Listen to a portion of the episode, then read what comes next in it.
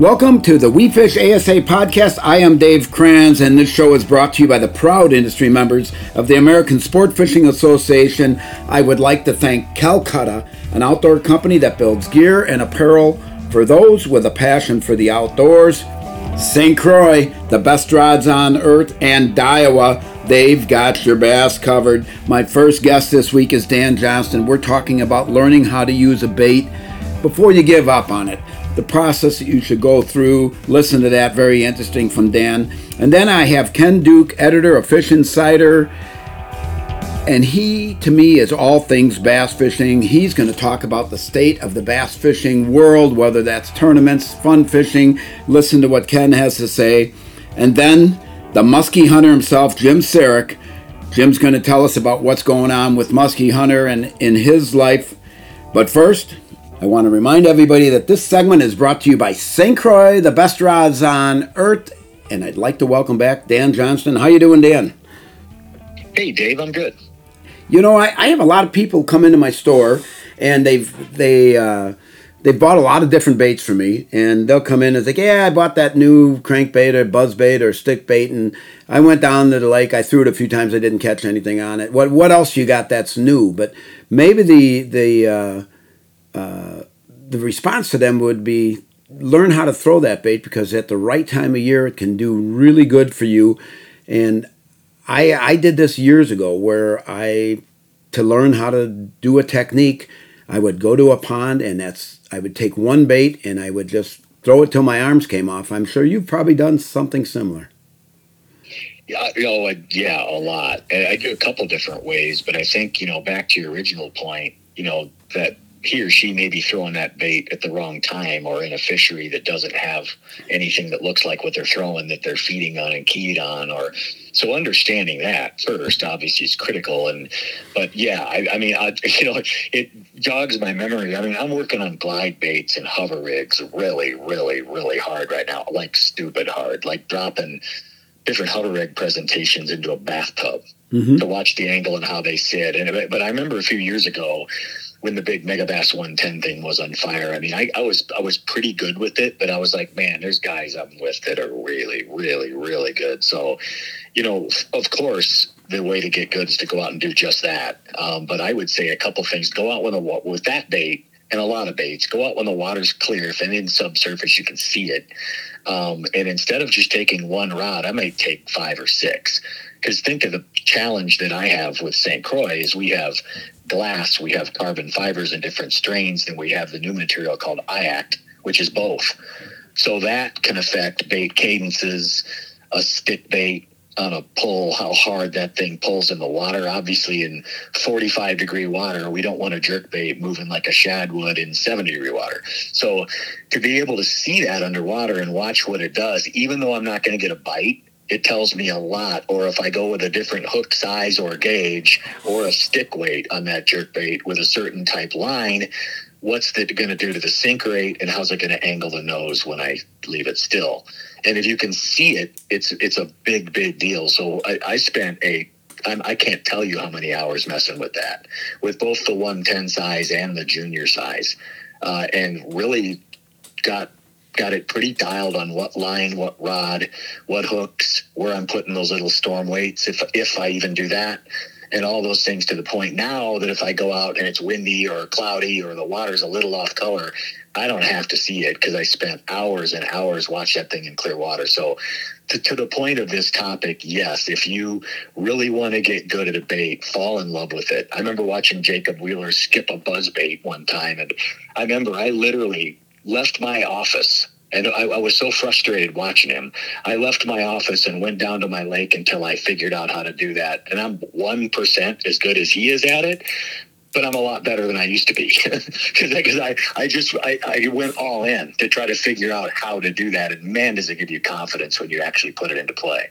Yeah, and it, you went and you practiced, and I think that's that's the key. So many people go and they switch out of a bait so fast. Oh, three, four, five cast. I didn't get hit on that. Let's see if they'll hit something else. And most of the time, it's not the bait; it's the presentation. It's the fact, like you said, whether that fish is there to be caught. Is it the right time of year? Is the water temperature right? There's a lot of other variables, but what we're both talking about is making sure you are very good at throwing that bait how it's supposed to be presented because at some point during your fishing career it will be the bait and they will be hitting on a stick bait or they will be hitting on a buzz bait or they will be you know whatever it is hitting that jig or crankbait but if you don't know how it looks in the water and you don't know how it feels when it looks like that it's hard to learn the product I think it. I think it definitely helps. You know, and, and, I would also add, you know, in defense of all the listeners out there, and I would speak on behalf of myself too. We all have our wheelhouse comfortable zones in fishing.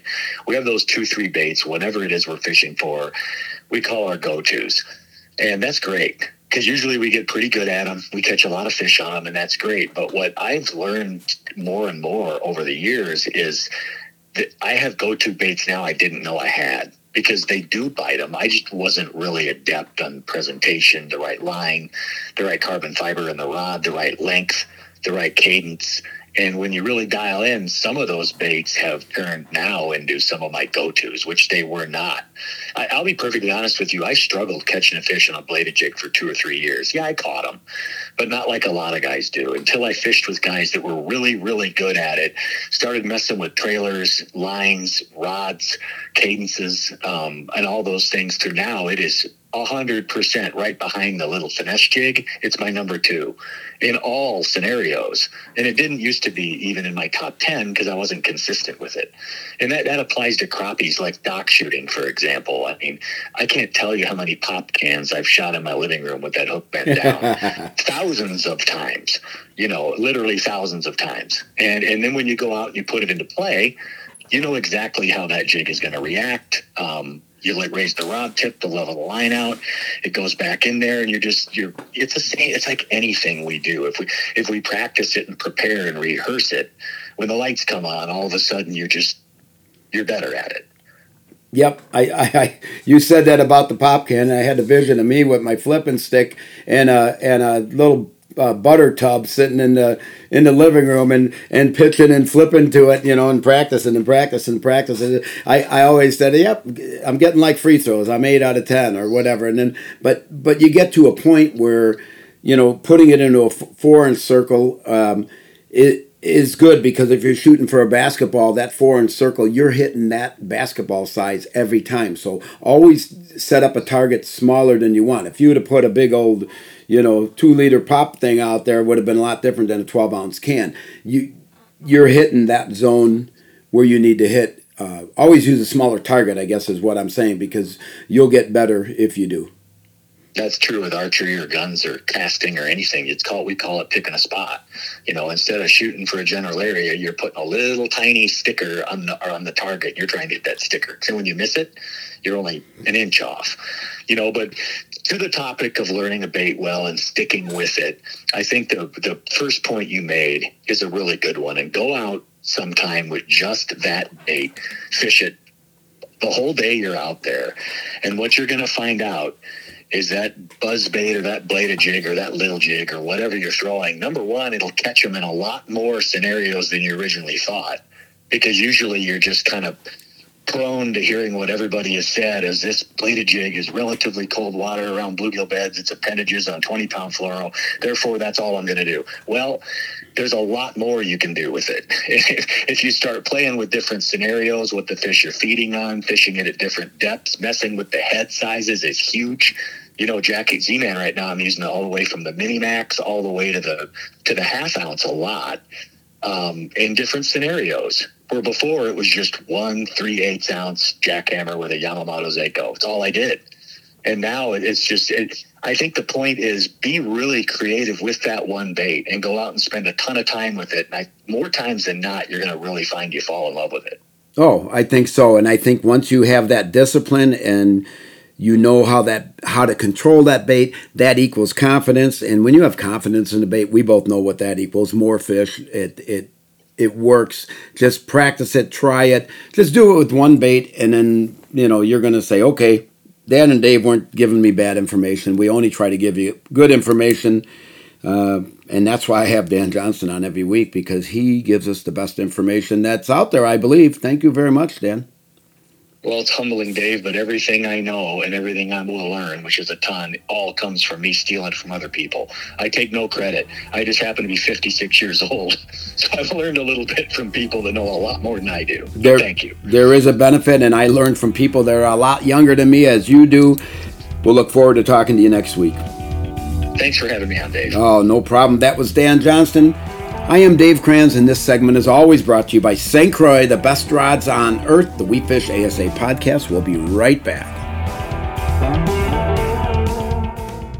For over 75 years here at St. Croix, we believe every angler deserves the best fishing experience possible in being equipped and prepared for the moment opportunity strikes. You can only provide control if you are in control. Our legacy is being written every day, with decisions today determining our successes tomorrow.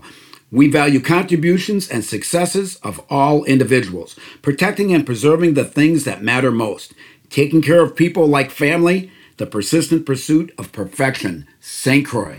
Daiwa MagForce Z, similar in design to our SV system. Reels with MagForce Z excel when it comes to casting control while fishing bigger, heavier baits.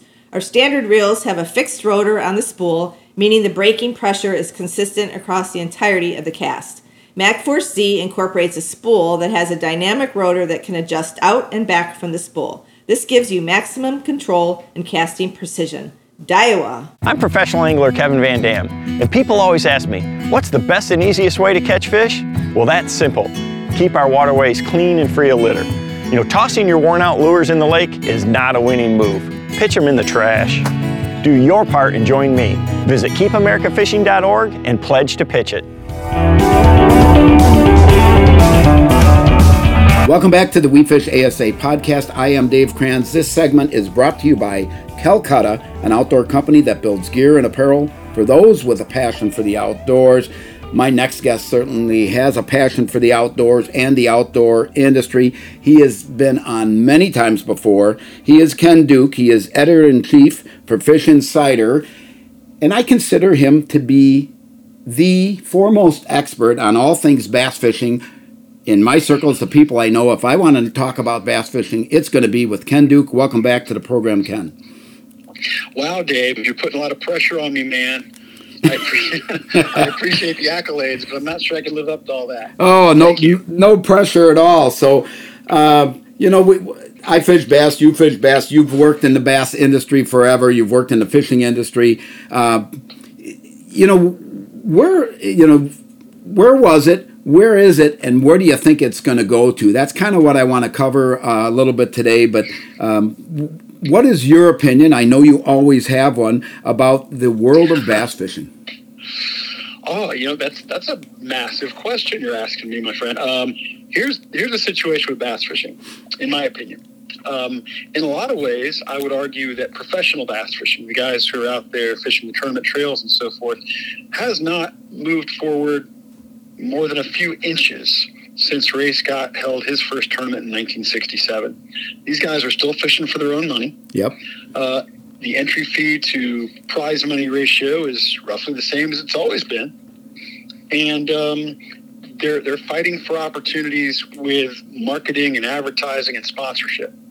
Um, the pie, uh, the amount of resources and sponsorship money and so forth that these guys are fighting for has not really grown significantly through the years. It's it's it's upgraded proportionately as the economy has has upgraded, but uh, the number of guys fighting for it has increased dramatically. So if you imagine a, a pie sitting on a kitchen table, uh, there hasn't been any more pie put on the table, but there are a lot more forks than there have ever been. Um, I would say that with regard to the sport as a just a general participatory thing, uh, you know, I, I would say that that bass fishing as a participatory sport may have peaked in the late 80s, early 90s. Mm-hmm. And we've only recently seen a resurgence in the sport in the last, let's say, three or four years, when we've seen a significant or notable increase in the number of licenses purchased. But but believe it or not, between about 1991 and about 2019 or 20, the number of anglers in America, licensed anglers in America, was actually dipping. Yeah. Not only not keeping up with population growth, but but declining. And uh, one thing I can tell you, because I, I, I, look at all these numbers as often as I as I can and refresh myself, but if you look at the uh, United States Fish and Wildlife Service surveys that have been going on um, for a long while now, I mean, for, for decades and decades, uh, the number of, of licensed anglers who identify as bass fishing has actually declined as a percentage uh, in our lifetimes. Uh, whereas it used to be 14, 15%, now it's now it's down around 10%. So um, bass, you know, you, you, you listen to everybody talk, especially a lot of the younger guys who really don't have a historical perspective on it, and you'll hear them talk about, well, you know, bass fishing's never been bigger. And I don't know why I drop into that stupid voice whenever I, I, I, mimic folks like that, but but I, I, it's a bad habit. But they'll say, "Oh, you know, bass fishing's never been bigger." Well, that's not that's not really true. Uh, there are a lot more bass boats being built uh, 30 years ago yeah. than there are today. Mm-hmm. Uh, so where is bass fishing? Um, it's still it's still a thing. It's still my hobby. It's still my passion. Um, but there's a, a, lot of reason for concern. Uh, I think our biggest need in the world of bass fishing is to grow the sport. We've been really challenged to do that through the decades. Yeah, yeah, absolutely. Do you think uh, that pie on the kitchen table is? Um, you got more people, more forks going after after it. But do you think there's some less dollars there because of the consolidation of these companies into mega companies? Yeah, I agree. Yeah, there, there, that is a problem. Uh, the economy is always a problem. You know, so many people are talking about an economic downturn in our in our uh, immediate future, and and whether that's uh, an accurate prediction or whether a lot of that is a self fulfilling prophecy. I don't know, but yeah, a lot of companies are, are tightening their belts and so forth, and and of course, uh, the guys who want to fish professionally and competitively, uh, they are cannibals, and uh, they eat their own. So whereas uh, a guy like uh, Dave Kranz, who's out there fishing high level tournaments, is, is competing for sponsorship dollars, there's 10 guys right behind you who will do some of the same work for nothing. Right. And they're undercutting you. They're undercutting you uh, because if they'll go and they'll stand in that booth all day and help set up and take down and stuff like that, that's that's taking some you know some budget away from from the guys who are out there on the tournament trail and and competing at a high level. Uh, so yeah, it's uh, it's cyclical with the economy. Uh, it it has also taken a hit from the consolidation within the industry. It's a challenging time, but it's always been a challenging time to be a professional angler. And uh, you show me a professional angler, I'll show you somebody who's made a sketchy career choice. it, I think you got to wear a lot of hats to be successful at it. The ones that have are because they're not just fishing; they're doing other things, and I, I think that's what needs to be done. Um, do you think the bass fishing is uh, as good as ever, or about the same? You know, I think that uh, depends on when you want to compare it to. I think if you're comparing it to the 60s and early 70s, I think our fishing is much better. Uh, I think our water quality is much better. Um, if you want to compare it to times even before that, uh, I think it's better because uh, we have more water yeah. now. You know, you look at you look at what this country was when the first Europeans began to settle it hundreds and hundreds of years ago. Uh, there was relatively little bass water. Um, the bass was pretty much an, an, eastern animal, Mississippi and Mississippi River and east. Mm-hmm. Um, and, and there were no reservoirs, obviously. So we have a lot more bass water today than we've ever had. We're taking better care of our resources, it seems, than we ever have. Uh, so I, I, think there's an excellent argument that, that the glory days of, of fishing itself are as good as they have been. Uh, if I have a if I have a reservation about that statement, it would be this. I think that uh, most states manage their fisheries for numbers, and I get that. Yeah, I think that's that's valuable. People want to go out and they want to get bites, especially if they're taking young people out to fish, and that's important for license sales and things like that. But I, I wish we had uh, more bass fisheries that were focused on on larger fish and trophies. Yeah, and, and if you did that, um, and maybe one of the ways to do that is to to limit how many uh, people get to fish those type of waters, and that would have to uh, probably include tournament fishermen so that they're left alone so they get bigger. Yeah, I, would like that. You know, the tournament fishermen are usually not targeting big fish. You know, they'll say, "Oh, I'm, I'm I'm targeting bigger fish." Well, for a tournament guy, a four or five pound fish is a big fish. Yep. uh, and that's not the it's not the kind of fish I'm talking about as a big fish. At least not in the the South or even over, over most of the country. I'm talking about fish that are seven or eight pounds and up. Right. And that's not really that's not really a target zone for a competitive tournament fisherman because they need to get a certain number of bites in a day. They need to bring in a limit, uh, or they're just not going to be in the hunt. Yep, yep. So, no, uh, a lot of good things. That uh, a lot of different tournament circuits out there too. There's some new ones that have popped up, and people are fishing at different levels. But that's is that necessarily a bass thing? That a bad thing for bass that there's more more circuits or? No, it's it's not. I mean, if you're well, I'll say it's a double edged sword. Um, I'm not happy that the major tournament organizations are focused almost exclusively on competitive fishing. I think fishing is a, a much broader uh, activity than that. I don't think you need to be competing to be fishing, and I don't think that's where the focus should be put. I think the major tournament organizations are, are way too focused on that, and I think they've neglected uh, at this point a couple of generations of potential anglers who might have participated in the sport and enjoyed it, uh, but they were led to believe that it was all about competition, all about these hundred thousand dollar boats and tens of thousands of dollars in electronics and five hundred dollar rods and reels and fifty dollar lures. I think that's a, a grotesque and egregious error. Uh, that's that's that's the industry taking careful aim at its foot and then pulling the trigger. Um, now Yeah. that said, if you if if you're all about tournament fishing and that's that's all you got, if your only tool is a hammer, every problem looks like a nail, uh, then these other tournament circuits, whether you're talking about lower dollar tournament circuits, whether you're talking about kayaks, whether you're talking about uh, fishing out of a certain brand boat, uh, those are great. Uh, I think that increasing access points for people and opportunities for them to compete against uh, against like-minded individuals that, that's wonderful. I got I got no issue with that.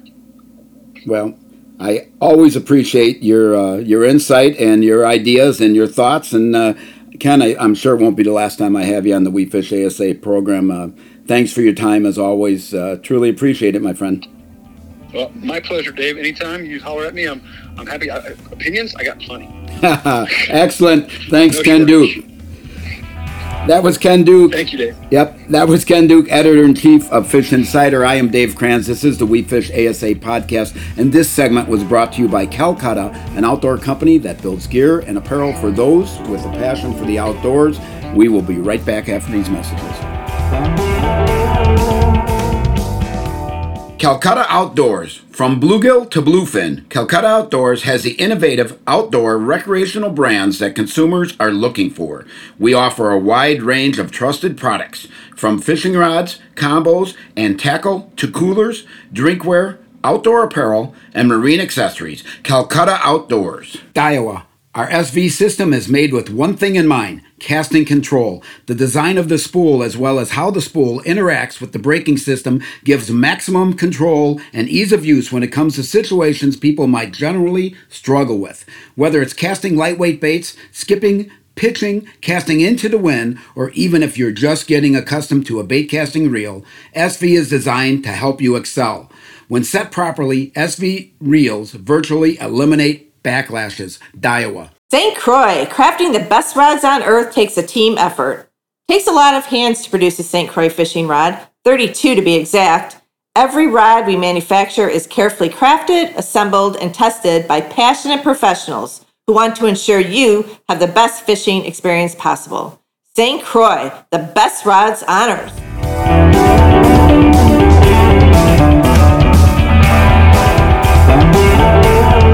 Welcome back to the We Fish ASA podcast. This podcast is brought to you by the proud industry members of the American Sport Fishing Association. My next guest has been on before. I'd like to welcome back Jim Saric. How you doing, Jim? Great, Dave. How are you? I am doing good.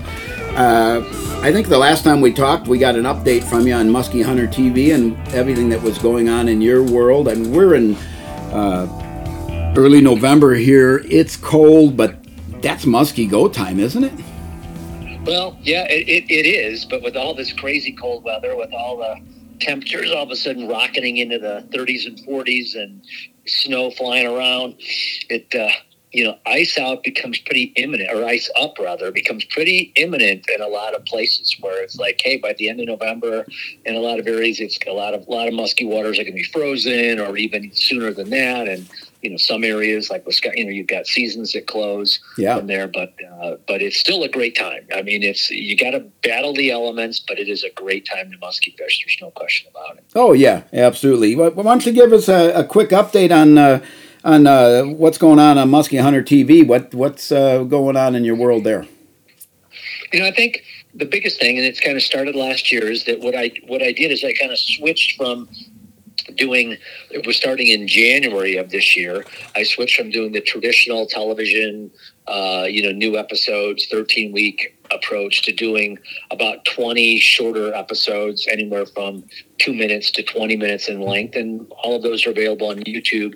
Uh, I'm still running you know previous episodes on outdoor america which is available throughout the country in a lot of areas so i've got that but really kind of changed to more content but shorter uh, keeping a lot of the how-to format and doing that and filming in a lot of the places that i historically always do. So, you know, throughout the summer, I've been in fall, I've been filming in different areas, and, but just creating a lot of content. And you can go to YouTube and the Muskie Hunter TV channel there on YouTube and watch it all there uh, for free. And that way, everybody can get access to it. Really, is the best thing about it. Or if you don't, you know, if you don't want to go to YouTube.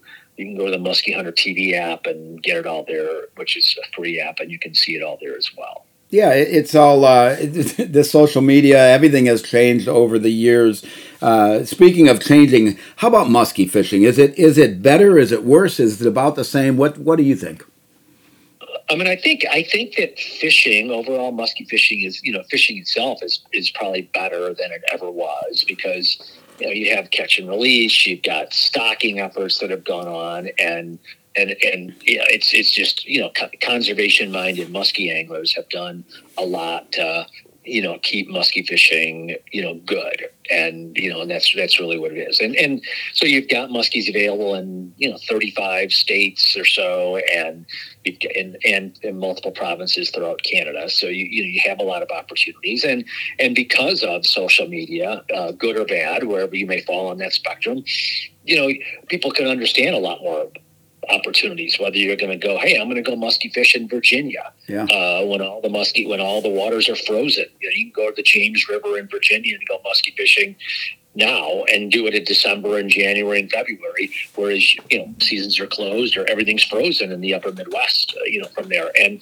the fishing is great, and and the social media has really allowed people to connect and understand about new fisheries to extend their seasons. So heck, you can start, you know, realistically musky fishing in you yes you can do it in the winter months but you could start in march in some of the southern states or whatever and go all the way through december in a lot of other areas and, and and have a pretty extended season. You know like you as a bass angler can go down south and do all that and and move throughout different areas. Musky fishermen and musky anglers have those same opportunities which makes it great truly. Yeah, yeah, and I think, uh, and it's not only just the Department of Natural Resources in these states that did this, but the muskie clubs themselves. So many of these clubs and organizations, they do fundraisers, they do things, uh, uh, tournaments, and part of those monies, they they do a lot to stock fish, and they work with the Departments of Natural Resources to do that.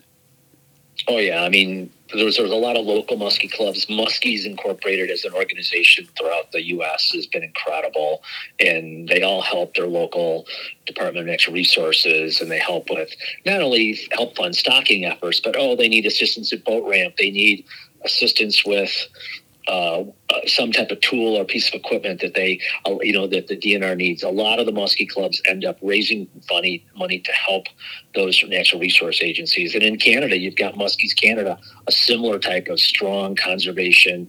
Um, you know movement that goes in there. And muskies inc for an example they they fund hundreds of thousands of dollars of muskie fishing research and projects all throughout north america every year. They have i think i believe it's called the hugh becker fund and and they do that. So that really makes fishing it really helps to kind of ensure the longevity of, of muskie fishing across the board. Yeah, yeah, absolutely. Is it is it different? You know, you talk Canada, you talk the northern part of the country those fish are covered with ice, you know, four, five, six months out of the year.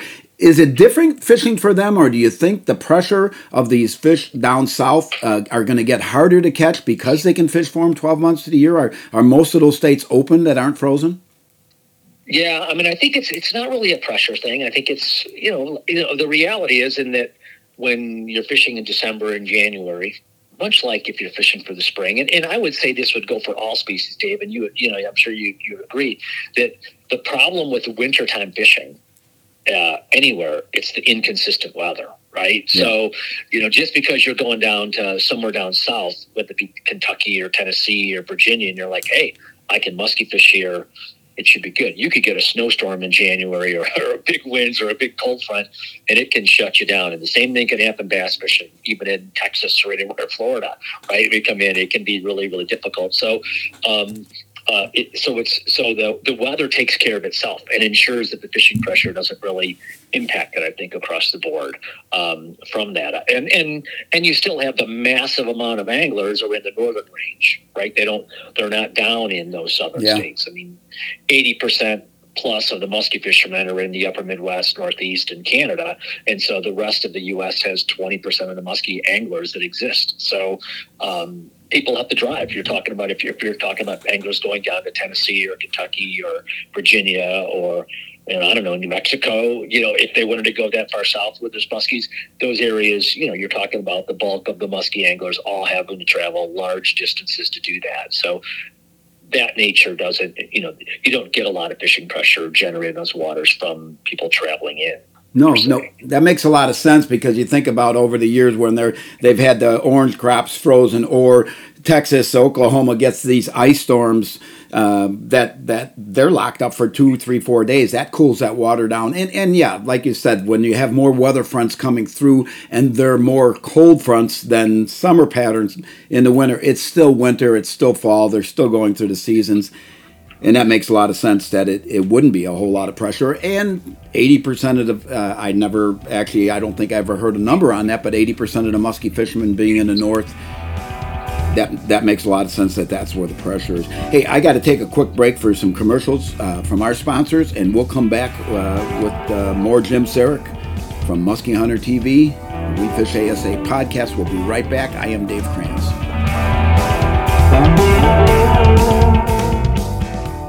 For most anglers, the unexpected is expected. But what you can do is take matters into the seat of your, well, shorts. Meet AFTCO's Overboard Shorts, winner of the ICAST Best in category for technical clothing. Built with a 100% submersible pocket that keeps the unexpected dry docked for the other guy. Overboard keeps the good times rolling and your valuables safe for the next adventure. Overboard Shorts from AFTCO. Learn more at aftco.com slash overboard. For over 75 years here at St. Croix, we believe every angler deserves the best fishing experience possible in being equipped and prepared for the moment opportunity strikes. You can only provide control if you are in control. Our legacy is being written every day, with decisions today determining our successes tomorrow. We value contributions and successes of all individuals, protecting and preserving the things that matter most, taking care of people like family, the persistent pursuit of perfection. St. Croix. Daiwa MagForce Z, similar design to our SV system. Reels with MagForce Z excel when it comes to casting control while fishing bigger, heavier baits. Our standard reels have a fixed rotor on the spool, meaning the braking pressure is consistent across the entirety of the cast. MagForce Z incorporates a spool that has a dynamic rotor that can adjust out and back from the spool. This gives you maximum control and casting precision. Daiwa.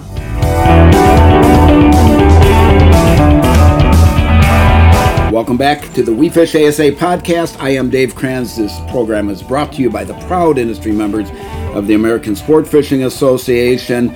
Welcome back, Jim Saric. How's it going, Dave? Going good. So, we're in November. There's are there some patterns that I mean, obviously you can drag a sucker, but are there still some patterns that you like to key in on? And sometimes you can get some little bit warmer days. Um, you know, give us a, lo- a few tips on what what you would do for the ones that aren't ready to put that boat away. Sure. No, first and foremost, and before I get into the, the, kind of the technical details of where to do it, is that everybody's got to remain safe. You know, you got to be aware that a lot of times water temps are in the 40s and you know, or even yeah. you know, high 30s when you're fishing. So, like, I wear, I have an ice fishing suit, like an ice armor suit that I wear when I'm fishing this time of year, because if you know, God forbid you do fall in, you know, you want to be make sure you got something that's going to help you float, because you can have those other heavy you know clothes on and boots if you're not wearing a life vest or something um, it's dangerous so number one be safe so when it comes to fishing here's what i tell people in what I do when I think about the later part of season, uh, I think about when I'm fishing any of the natural lakes, and it could be in the upper Midwest or Northeast, you know, any kind of natural lakes. I imagine the lake being a bathtub, and I take and you, and you drain the bathtub, half the water out of the bathtub. Uh, visualize that, and and then what's left, the water that's left in that lake or in that bathtub, those are some of the deepest basins. And those are that deeper, the edges where you're probably going to find muskies because they're going to move deeper in some of the deeper basins, uh, stage adjacent areas where they must, may want to spawn. But really, some of those deeper break lines or deeper edges, that's where you're going to find them. Now, whether you want to drag suckers, you want to cast great big um, soft plastics like Medusas or something to do that, or, or cast cranks, you know, awesome alternative. Or you control those areas. All three techniques work. Um, but finding them a lot of times is really all around around fishing deeper break lines, deep breaking shorelines, or or deeper portions of the basin, that hard bottom to soft bottom transition. A lot of those are where you're going to find them in those natural lakes. And and it's just a, a, question of finding how deep they are and establishing that and you can catch them but if you get a warming trend like let's say you get two days where all of a sudden hey it's going to be sunny and it might be in the 50s or 40s and it's going to be cold in the afternoon with a warm sun you might get those fish to, to move up into the weed edges shallower and some of those lakes even if the weeds aren't green mm-hmm. you know they still might use them and some of those rare days. So if you do get an unseasonably warm weather, you know, pattern, they might you might get a shallow movement. So that's kind of where I find them in some of those. The other thing to fish this time of year, if you can, are any of the Great Lakes. You know, it could be Green Bay, it could be Lake Erie, St. Clair, any of those. And what happens is a lot of the fish are moving and they're staging near uh, incoming creeks or rivers. So you'll have those muskies make movements and stage near those areas or move into them if they're deeper and larger. And so that's where you'll find fish. And if any of these larger river systems in the Great Lakes that you may fish, if there's a warm water discharge, that's even better because mm-hmm. it'll stack bait and muskies. But a lot of in those Great Lake systems, a lot of them, you know, the fish might move in, in Green Bay towards the Fox River, or they might move in near the into the Detroit River, or the mouth of the Detroit River, and something like St. Clair. You know, the, the same thing in portions of Lake Ontario. They move into the St. Lawrence River, so they they move into different portions of them. So they just have the current, the bait comes in there, and the and the muskies follow them in the Great Lake system. And so those are that's a great way to potentially catch a gigantic fish fishing any of those Great Lake systems as well. Uh, and doing that. So those are a couple kind of things I think about this time of year about where your last, you know, last hurrah, you're going for the biggest fish um, that you're going to catch. They're the heaviest this time of year. And the other time I tell people is don't, you know, pick a handful of spots and spend a lot more time fishing than running. In the summertime, you can run around and fish a lot of spots. The fish tend to maybe bite throughout the day. You have more feeding windows. But in the fall, the days are shorter and there might be one or two feeding windows and it could be related to a moon event or it could just be as the sun is setting so you want to spend more time fishing and less time running and uh, and take advantage of, of a feeding window that might be a half hour long or maybe an hour at the most and and really take advantage of that yeah yeah absolutely are, are those current fish are they easier to figure out where they're at because they set up in the current, or or is that just more of a fall pattern than a summer pattern on the current fish?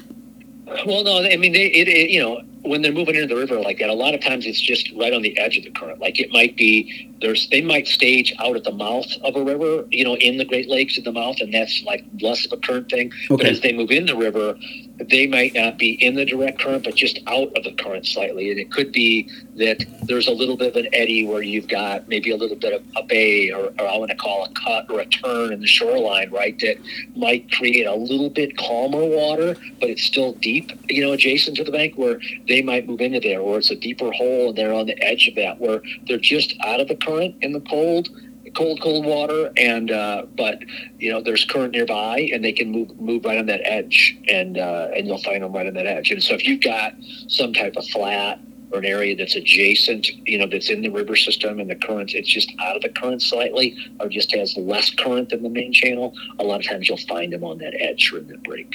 Excellent, excellent. Do you feel like the Great Lakes or the moving water systems like like that? Uh, the bigger rivers. Are, is that where the next biggest fish is going to come from, or do you, hard to say?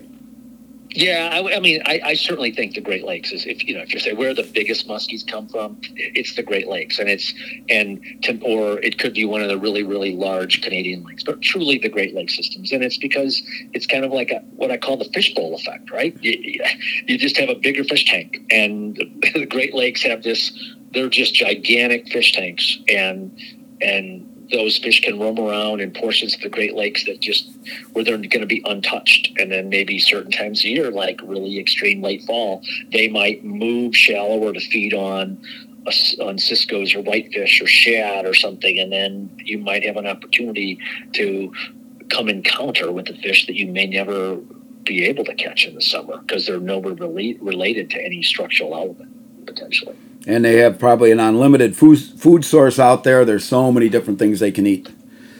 Yeah, it's a needle in a haystack. You know, it's kind of like, you know, it, it's when when yes, you've got muskies that traditionally use structural elements just like other fish do, but you also have another group of them that roam open water that are more more akin to being like salmon like, if you will, right? But maybe not as deep in the water column, but they're roaming around feeding on open water forage. And there's only a handful of times, really, really early season, like the opener of a musky season, where you might get a really, really late spring where they might be recuperating and spawning and still be shallow, where you might have an opportunity, or it's in the final days of season before freeze up where there's where they're adjacent to some of those spawning areas where they typically move to and and you get a shot at them.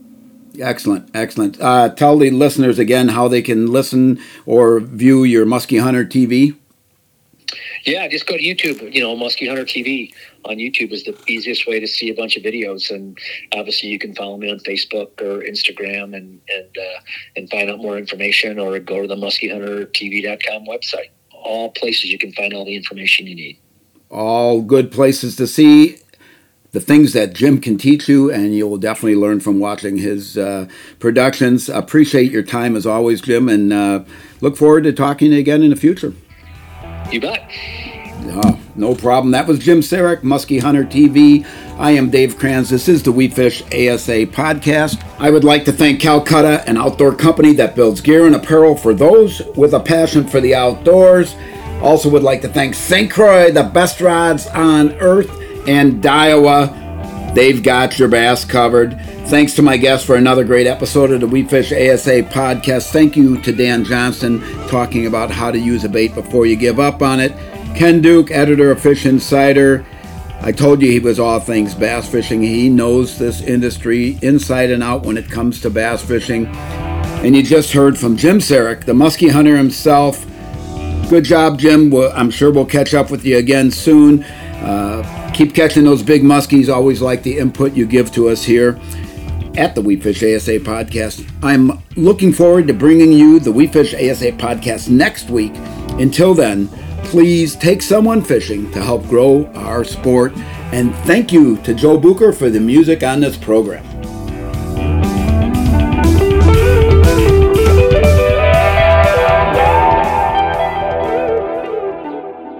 I'm professional angler Kevin Van Dam, and people always ask me, what's the best and easiest way to catch fish? Well, that's simple. Keep our waterways clean and free of litter. You know, tossing your worn out lures in the lake is not a winning move. Pitch them in the trash. Do your part and join me. Visit keepamericafishing.org and pledge to pitch it.